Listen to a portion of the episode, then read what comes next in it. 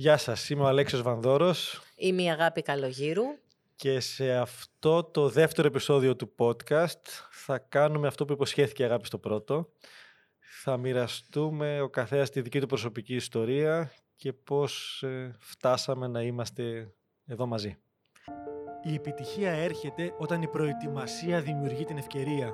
Η ευτυχία έρχεται όταν αναγνωρίζεις και υπηρετείς τα θέλω της καρδιάς σου. Η επιτυχία και η ευτυχία δεν είναι απλά αποτέλεσμα ικανοτήτων ή τύχης. Είναι αποτέλεσμα γνώσης Και δράσεις.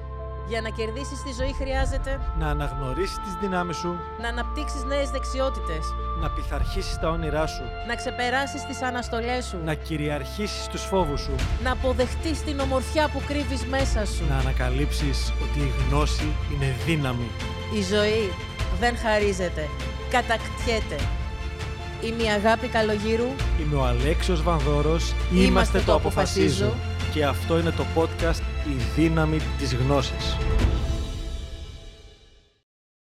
Πάρα πολλές φορές μέσα στις τάξεις ή και σε σεμινάρια ε, διάφοροι άνθρωποι μας ρωτάνε «Α, καλά, εσάς είναι εύκολα» ή «Εσείς δεν έχετε περάσει αυτό που έχω περάσει εγώ» ή «Πώς είναι δυνατόν να φτάνεις εκεί που έφτασες». Σε λίγο θα σας πούμε το πώς, γιατί και εμείς ήμασταν εκεί που είστε. Συνήθως, ε, ένα από τα πράγματα που εγώ λατρεύω στο αποφασίζω είναι ότι εκτός από την πρακτικότητά του δεν λέμε τίποτα που δεν το έχουμε δοκιμάσει οι ίδιοι. Δεν κάνουμε καμία άσκηση που πρώτα δεν την έχουμε κάνει εμείς στον εαυτό μας για να δούμε πώς δουλεύει και τι δουλεύει. Δεν λέμε τίποτα που πρώτα εμείς να μην έχουμε περάσει μέσα από αυτό. Γι' αυτό θεωρώ ότι πολύ γρήγορα η ιστορία του καθενός μας και τα βιώματά μας πάνω στο θέμα της αυτογνωσίας, της εξέλιξης και της ευτυχίας ε, είναι απαραίτητη. Αγάπη Καλογύρου, το οποίο σημαίνει ότι οι γονείς μου είναι ο Αντώνης Καλογύρου και η Βένα Καλογύρου που δημιούργησαν τη μέθοδο την οποία εγώ και ο Αλέξιος συνεχίζουμε να διδάσκουμε. Και στο επόμενο επεισόδιο θα πούμε παραπάνω για αυτό. Τι είναι για η την μέθοδος; ιστορία και για τη μέθοδο, σωστά. Ε, πάρα πολλοί με ρωτάνε όταν με πρωτογνωρίζουν πώς είναι να μεγαλώνεις με δύο τέτοιους γνω- γονείς. Και η απάντησή μου είναι ακριβώς όπως είναι να μεγαλώνεις με τους δικούς σου γονείς. Οι γονείς μου δεν γεννήθηκαν έχοντας το γονίδιο της γνώσης. Οι γονείς μου πέρασαν όλα όσα έχετε περάσει και εσείς και οι δικοί σας γονείς με τις καταβολές και τις πεπιθήσεις που τους έδωσαν οι δικοί τους γονείς. Αυτό σημαίνει ότι μέχρι τα έξι μου εκεί που δημιουργείται ουσιαστικά ο άνθρωπος και εγώ πήρα όλα όσα έχετε πάρει κι εσείς. Μεγάλωσα με δύο γονείς πάρα πολύ δυναμικούς, με μεγάλους, α- μεγάλους όχι με ηλικιακά, μεγάλους με την έννοια ως άνθρωποι. Ε, από κάποιο σημείο και έπειτα όταν άρχισαν να ασχολούνται με αυτά τα σεμινάρια και να διδάσκουν στον κόσμο όλα αυτά που εγώ και ο Αλέξιος συνεχίζουμε, ανακάλυψα ότι, έχω, ότι οι γονείς μου άλλαξαν, είναι διαφορετικοί. Και όμως παρόλα αυτά, ως παιδί, κόντραρα. Είναι πολύ λογικό, το ξέρετε οι περισσότεροι, τα παιδιά του παπουτσί, χωρίς παπούτσια τρέχουνε. Κανένας ε, γονιός, μάλλον οι περισσότεροι γονείς δυσκολεύονται να διδάξουν τα παιδιά τους. Αν το έχετε δει με γνωστούς σας που είναι καθηγητές, δάσκαλοι και όλα αυτά. Μέχρι που κάποια στιγμή έπιασα τον δικό μου πάτο, ενώ επαγγελματικά είχα κάνει πάρα πολλά πράγματα, είχα δουλέψει σε διάφορες εταιρείες, είχα εξειδικευτεί στην οργάνωση γενικά, είχα σπουδάσει. Έφτασα στον πάτο μου, ήμουνα σπίτι, δουλειά, δουλειά, σπίτι, μέσα στη μιζέρια, χωρίς φίλους, χωρίς σχέση, ε, χωρίς αγάπη, χωρίς χαρά, χωρίς διασκέδαση, μέχρι που είπα το περίφημο «φτάνει πια». Σε τι ηλικία είμαστε εδώ; Μεγάλη. Όχι εδώ σήμερα. Είχα φτάσει πλέον τα 30 μου. Οκ. Και παραπάνω. Και πάνω από τα 30. Σ- Λίγο μετά τα 30 είπα το τεράστιο φτάνει πια. Φτάνει πια σημαίνει ότι εγώ δεν δέχομαι άλλο να συνεχίσω να ζω σε αυτή τη μιζέρια και σε αυτόν τον πόνο. Όπου- Πονούσε το σώμα μου, πονούσε η ψυχή μου, πονούσε η καρδιά μου. Ε, είχα σταματήσει να κλαίω γιατί είχα κλείσει συναισθηματικά. Δεν μπορούσα να εισπράξω την αγάπη, δεν μπορούσα να εισπράξω τη χαρά. Και έτσι αποφάσισα να κάνω κάτι γι' αυτό. Μπήκα στη διαδικασία, άρχισα να εφαρμόζω όλα όσα διδάσκονται στο αποφασίζω. Το αποφασίζω, το αποφασίζω με το τότε όνομα υπήρχε αρκετά πιο πριν, έτσι; Το αποφασίζω με την έννοια των σεμιναρίων προς το ευρύ κοινό δημιουργήθηκε το 1992. Πριν από αυτό γινόντουσαν άλλα πράγματα παρόμοια. Θα τα πούμε, θα τα πούμε ναι, ναι. αργότερα. Εσύ στα 30, σαν προσωπική ανάπτυξη, ήδη κάποια χρόνια γινόταν σεμινάρια. Απλά εσύ δεν ασχολιώσουν εκεί. Ήδη γινόταν, εγώ δεν ασχολιόμουν. Εγώ ασχολιόμουν μονάχα πώς ε, στη διοργάνωση mm. ως γραμματεία και υποστήριξη. Φυσικά και βοηθούσα τους γονείς μου. Ε, τα σεμινάρια μας γίνονται Σαββατοκύριακο. Σαββατοκύριακο εγώ δεν εργαζόμουν, άρα ήμουν εκεί απλά για να βοηθήσω, να εξυπηρετήσω. Δεν να, να, μέσα. Δεν... Έμπαινα μέσα πάρα πολλές φορές. Παρακολουθούσα τα περισσότερα σεμινάρια. Και φυσικά, όπως οι περισσότεροι από εμάς, όταν παρακολουθούμε ένα τέτοιο σεμινάριο για πρώτη φορά, και εγώ σκεφτόμουν μέσα μου τι χαζομάρες είναι αυτές που λέγονται Μόνο που παρακολουθώντας ξανά και ξανά και μπαίνοντας μετά στη διαδικασία να δουλέψω όλα όσα λέγοντουσαν μέσα στα σεμινάρια, έχοντας τη δική μου μέντορα δίπλα μου για να με καθοδηγεί και να με βοηθάει και να με κατευθύνει στο πού, πώς και πότε, άρχισε να αλλάζει η ζωή μου. Άρχισα να βλέπω τα πράγματα διαφορετικά, να χαμογελάω περισσότερο, να αποκτώ φίλους, να διασκεδάζω, να ταξιδεύω, Μέχρι που κάποια στιγμή όλα αυτά είχαν γίνει κομμάτι μου. Ε, ζούσα μια υπέροχη ζωή. Άρχισα, έφυγα από την τελευταία εταιρεία που εργαζόμουν και άρχισα να δουλεύω στο, αποφασίζω ως υπάλληλος στην αρχή. Μέχρι που κάποια στιγμή μπήκα στις τάξεις και άρχισα όλα αυτά που δίδασκαν ο Αντώνης και η Βένα να τα διδάσκω εγώ παρακάτω. Αυτή είναι η δική μου ιστορία. Έχω περάσει κι εγώ πολλά συναισθηματικά και πάνω και κάτω και ζόρια και κόντρες και όλα αυτά. Και γι' αυτό κατανοώ τόσο πολύ όλους αυτούς τους ανθρώπους που έρχονται σε εμάς και λένε θέλω κι εγώ να χαμογελάσω. Άρα, λέω και τη δικιά μου και φτάνουμε στην κοινή ιστορία. Φτάνουμε και στην κοινή ιστορία. Okay. Ε, θα πιάσω το κομμάτι της ιστορίας και να το αποφασίζω. Στα διάφορα που κάνω γνωρίζουν πιο πολλοί άνθρωποι ότι σπούδασα αρχιτέκτονας οικογενειακή επιχείρηση και εγώ τότε με ό,τι κάναμε στην πορεία. Κρίση το 10, 9 προς 10 στα 27 μου όπου τότε είχα τρία προβλήματα. Ένα, δεν έκανα αυτό που μου άρεσε πλέον, να σχεδιάζω, να δημιουργώ, να φτιάχνω. Μπορεί να ήταν πολύ σκληρή εργασία, αλλά ήταν δημιουργικότατη, με πολύ προοπτική και κέρδιζα και καλά χρήματα, αφού είχαμε ξεχρεώσει τα, τα των γονιών μου τα, τα περίεργα. Δεύτερο πρόβλημα, δεν κέρδιζα αρκετά χρήματα. Γιατί το να εργάζεσαι κάπου πάρα πολλές ώρες και σκληρά, εάν έχει οικονομικό αντίκρισμα, αντέχεται μέχρι ένα σημείο και σου αρέσει κιόλας. Και το τρίτο ήταν ότι από επιλογή ήθελα να μείνω στην Ελλάδα. Την αγαπώ τη χώρα για πάρα πολλούς λόγους, δεν ήθελα να φύγω έξω. Ε, ήταν εξίσου σκληρή απόφαση και να φύγεις και να μείνεις mm. εκείνη την περίοδο. Δηλαδή αυτοί που φύγαν έξω δεν περάσαν και πολύ ωραία, οι περισσότεροι. Έκανα διάφορα στην πορεία επιχειρηματικά, τα ξέρεις αρκετά από αυτά. Αυτό με οδήγησε σταδιακά στην Αθήνα. Ω οικονομικός μετανάστης ξεκίνησα, ερωτικός κατέληξα. και τρέχουμε ένα project επιχειρηματικό για κάποια, κάποια χρόνια και είναι μια υπέροχη ομάδα ανθρώπων που κάποια στιγμή λέμε το 2014 συνειδητοποιούμε ότι μας λείπουν κομμάτια δεξιοτήτων. Διότι ο καθένας είχε το δικό του background. Είχαμε λογιστές, δικηγόρους, ε, επιχειρηματίες μέσα, υπαλλήλους. Οπότε με δύο-τρεις ανθρώπους από την ομάδα λέμε: Χρειάζεται να κάνουμε κάποια σεμινάρια. Να φτιάξουμε κάτι. Ψάχνουμε, ψάχνουμε, βρίσκουμε μια εταιρεία που μας έκανε in-house. Μαζευτήκαμε 20 εμείς, στα δικά μας γραφεία.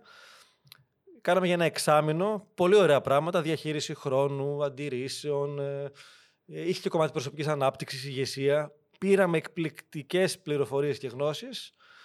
Πρακτικά πράγματα, αλλά τελικά δεν ήταν αυτό που μας έλειπε εν τέλει το κάτι παραπάνω. Εκείνη την περίοδο, αφού τελειώσαμε αυτό το εξάμεινο, ε, μετά από ένα διάστημα έρχονται δύο άνθρωποι από την ομάδα εκείνη που ήταν η πιο, ένας άντρας μια γυναίκα, που ήταν η πιο μαζεμένη και δειλή, ας το πω έτσι, και όχι εκφραστική. Ο, η μία αγκαλιές, φιλιά, εκφραστικότατη. Ο άλλος, εγώ θα κάνω την παρουσίαση, ανέβηκε πάνω στο βήμα πρώτη φορά, άλλος άνθρωπος με αυτοπεποίθηση και λέμε κάτι κάνατε εσείς. Ε, ναι, πήγαμε σε κάποια σεμινάρια στο Αποφασίζω, στον Καλογύρο. Τέλεια. Το πρώτο πράγμα που κάνεις, γκουγκλάρεις, να δεις τι είναι αυτό. Ένα, είχε ένα άθλιο site τότε. αν είχε site, δεν θυμάμαι. ναι, είχε και ήταν άθλιο, συμφωνούμε σε αυτό. Ναι, ναι. Και δεν είχε και YouTube, δεν είχε υλικό βίντεο. Γιατί εγώ αυτό που έκανα και κάνω είναι να θέλω να δω βίντεο από τον άνθρωπο που θέλω να πάω. Πραγματικά δεν είχε σχεδόν τίποτα ή τίποτα. Το μόνο που μου είχε μείνει από τη ήταν το μέθοδος. Έτσι, ότι υπήρχε μια μέθοδος. Άρα το κλειδώνω αυτό, αλλά δεν μας έκανε κλικ. Δύο-τρει μήνες μετά από την ίδια εκείνη ομάδα ήρθαν, νομίζω, Μάιο του 2015. Στις ημερομηνίες είσαι εσύ ναι, ναι, καλός, μη Στο τελευταίο σεμινάριο εκείνης τη χρονιάς για το αποφασίζω, το οποίο είχαν μιλήσει και δύο-τρεις απόφοιτοι μέσα, δεν θυμάμαι ποιο ήταν, δεν το κάνουμε τώρα. Είχαν έρθει τρεις ή τέσσερις από την υπόλοιπη ομάδα. Ο Νίκος ο Σούγελας, η Βίκη Γαλαζούλα, ο Νίκος ο Πλέσσα, νομίζω και η Αγγελική. Οι οποίοι είναι άνθρωποι τεχνοκράτες. Ο Νίκος είναι λογιστής και τότε ήταν 55 χρονών. Η Βίκη είναι έτσι ε, μία ε, εκπληκτικά δυναμική γυναίκα που είναι έτσι σε έναν ανδροκρατούμενο κλάδο. Ναι, ηλεκτρονικό υλικό έχει μαγαζί στην, στη Σεβαστοπόλης. Έτσι. έτσι είναι κοντούλα, έτσι ένα θηρίο, αλλά ε, βαθιά έτσι ανδρική ενέργεια και βγαίνουν από εκεί ενθουσιασμένοι. Δηλαδή ότι αυτό πρέπει οπωσδήποτε να το δείτε και να το κάνουμε. Οπότε ουσιαστικά αυτοί οι άνθρωποι μαζί με τους προηγούμενου με ενέπνευσαν στο να έρθουμε να γνωρίσουμε τότε τον Αντώνη και τη Βένα και εσένα στην πορεία. Αύγουστο κάναμε μια συνάντηση στα γραφεία, γιατί εμείς θέλουμε να έρθουμε πολύ στο σεμινάριο. Να καταλάβουμε τι συμβαίνει, αν αξίζει τον κόπο. Ήρθαμε στην πρώτη δυναμική το 2015. Καμιά τριανταριά ήμασταν τότε, αν δεν κάνω λάθος, από την, από την ομάδα. Εκεί έζησα το πρώτο σοκ, διότι μπήκαμε στο σεμινάριο και λέω την πατήσαμε, γιατί ήταν κάτι τελείως εκτός της δικιάς μου νοοτροπίας. Ήμουνα τεράστιος τεχνοκράτης. Οπότε, όταν είδα μέσα αυτό το βιωματικό κομμάτι, το, την ενέργεια, το άνθρωπο να είναι σηκωμένος, χαρούμενος από εδώ, από εκεί, να φιλιάζονται, να αγκαλιάζονται, να φιλιούνται. Και ειλικρινά το έχω πει πάρα πολύ στο δημόσια ότι αν ήμουν μόνος, μπορεί να είχα φύγει πριν το πρώτο δίωρο. Όχι γιατί αυτά που λεγόταν δεν ήταν καλά, γιατί δεν με ξένησε πάρα πολύ εμένα αυτό σε σχέση με τις δικές μου επιθέσεις. Και ε, το πώς είχε συνηθίσει. Τι, ότι είναι ένα σεμινάριο. Ακριβώς. Έμεινα για δύο λόγους. Ο ένας είναι ότι επειδή ήμουν ο ηγέτης της ομάδα, σαν ηγέτης ήξερα ότι χρειάζεται να μείνω εκεί και να τα κάνω για να με βλέπουν οι άλλοι. Και να είμαι και μπροστά για να τα κάνω, γιατί στην ηγεσία έχει σημασία να είσαι το παράδειγμα. Και νούμερο δύο το είχαμε πληρώσει κιόλας. Οπότε, αφού το έχεις πληρώσει, ε, εντάξει, το τρώ για να βρεις τη γεύση. Μου είχε μείνει και το Αντώνη τότε ότι για τους καινούριους που ήμουν και εγώ, ότι κάντε τα αυτά δυόμιση μέρες. Και αν στο τέλος δεν σας αρέσουν, πετάξτε τον κάδο από κάτω. Αλλά κάντε, δηλαδή να έχεις το βίωμα, φάει την μπανάνα σου. Η αλήθεια είναι ότι όντως σε εκείνο το σεμινάριο αλλάξανε πολλά, βίωσα πολλά. Μετά ακολούθησα και τις ακαδημίες της δυναμικής που τις εξάμεινε τότε, πριν αλλάξουμε το, το σύστημα όπως το έχουμε τώρα. Και αυτό που περιγράφω ότι πήγαινε αρκετά καλά επιχειρηματικά στην ζωή μου, αυτό έθηκε και με εκτόξευσε. Σαν διαδικασία, όχι το σεμινάριο, όλη η μέθοδος. Αυτή είναι η μαγεία της μεθόδου. Ότι δεν έχει καμία σημασία πού βρίσκεσαι. Μπορεί να είσαι στον πάτο, μπορεί να είσαι στη μέση, μπορεί να είσαι καλά, μπορεί να είσαι πολύ καλά, μπορεί να είσαι και εξαιρετικά. Μπορείς να πας ακόμα παραπάνω.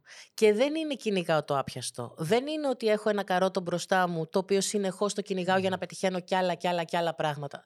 Όχι, ανοίγω την ψυχούλα μου και γίνομαι πιο ευτυχισμένος και έλκο φέρνω στη ζωή μου, δημιουργώ στη ζωή μου τα πράγματα εκείνα που εμένα με κάνουν και νιώθω καλά. Γι' αυτό τώρα φέρω την και τη δικιά μου. Έχουμε και μαθητές, το αποφασίζω, οι οποίοι είναι κορυφαίοι στον κλάδο τους. Είχαμε τον Μάικ τον Ζαμπίδη πρόπερση, έχουμε τον Ντάκη του Ζαχαράδο. Άνθρωποι που στον τομέα τους είναι κορυφή. Εννοείται. Αλλά είναι αυτοί που ξέρουν ότι χρειάζεται κάτι ακόμα για να πάνε ακόμα παραπάνω. Άρα, όπου και να είσαι, έχει νόημα αυτή η διαδικασία. Με τα πολλά άρχισα να ακολουθώ τη μέθοδο. Γενικά είμαι αρκετά αυτοπιθαρχημένος και ακολουθώ βήμα-βήμα ό,τι μου λένε. Είδα τεράστια διαφορά. Και για να πάω στο κομμάτι της κοινής ιστορίας με την αγάπη, κάποια στιγμή, προφανώς είχα λόγω των άλλων δραστηριοτήτων ε, μια εμπειρία και μια έφεση στη δημόσια ομιλία, κάναμε και με σεμινάρια επιχειρηματικά, δηλαδή υπήρχε μια άνεση εκεί.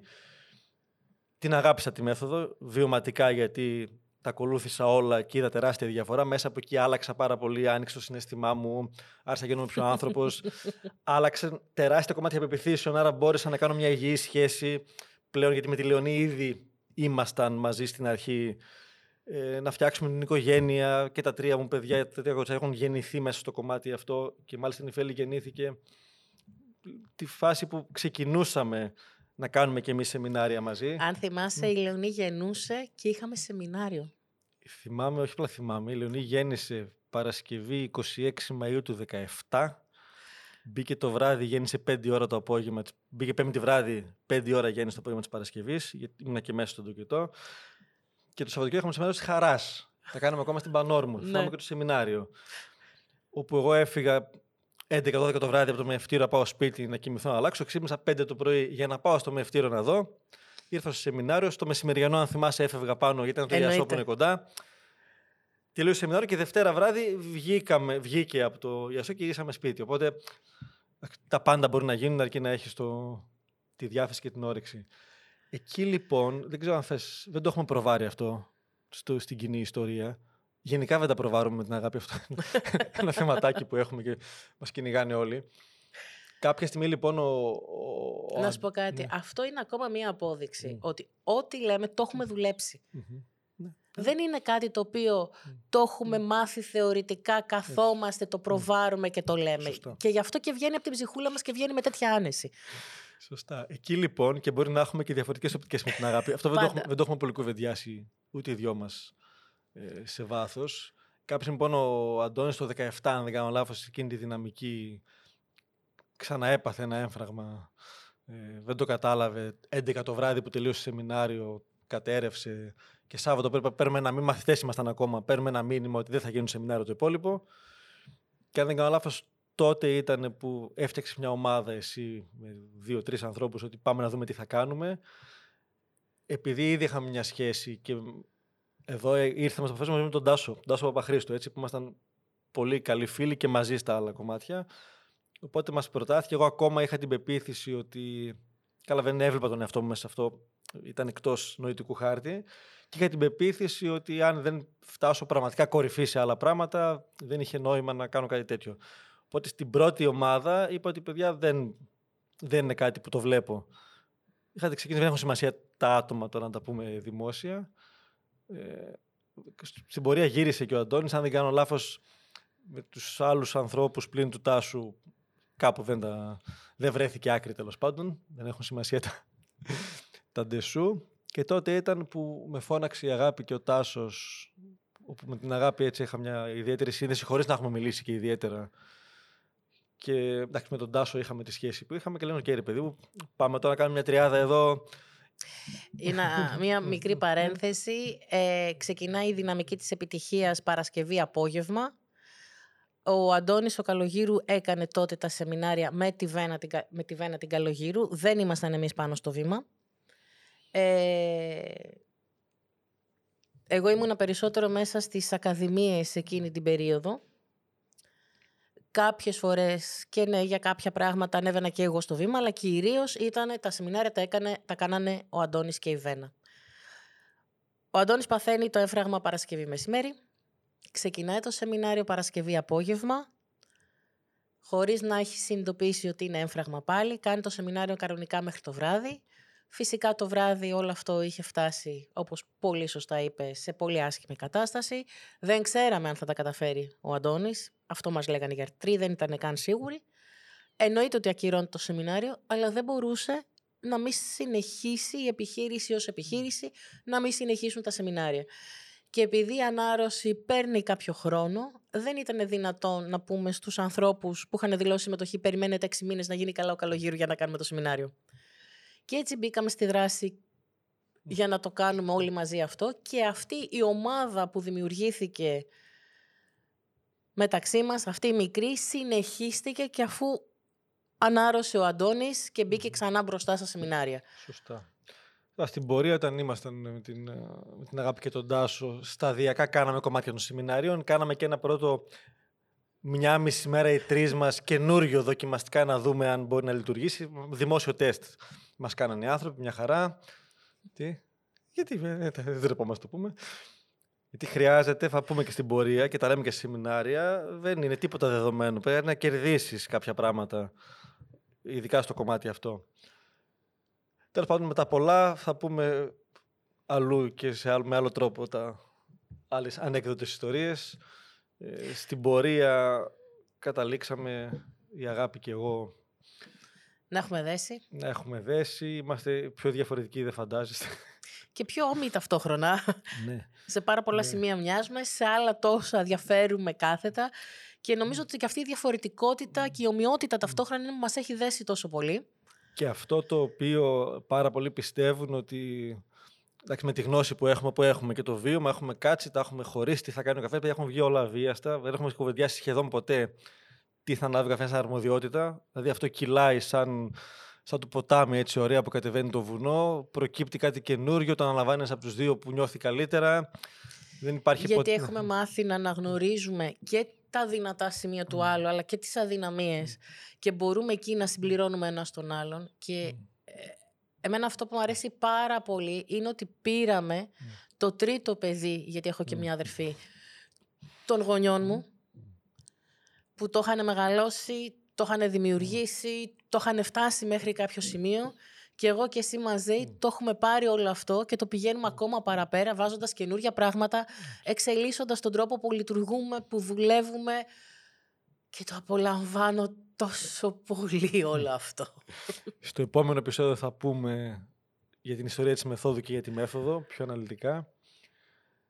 Οπότε σήμερα γνωρίσατε έτσι λίγο τις ιστορίες του καθενός μας που δεν τις λέμε συχνά δημόσια. Γιατί δεν δίνεται ευκαιρία πολλές φορές και το, σε Γιατί κάθε θέλω- σεμινάριο την να πρωτοποιείς. Ε, και νομίζω έγινε λίγο πιο, πιο ανθρώπινο όλο αυτό το...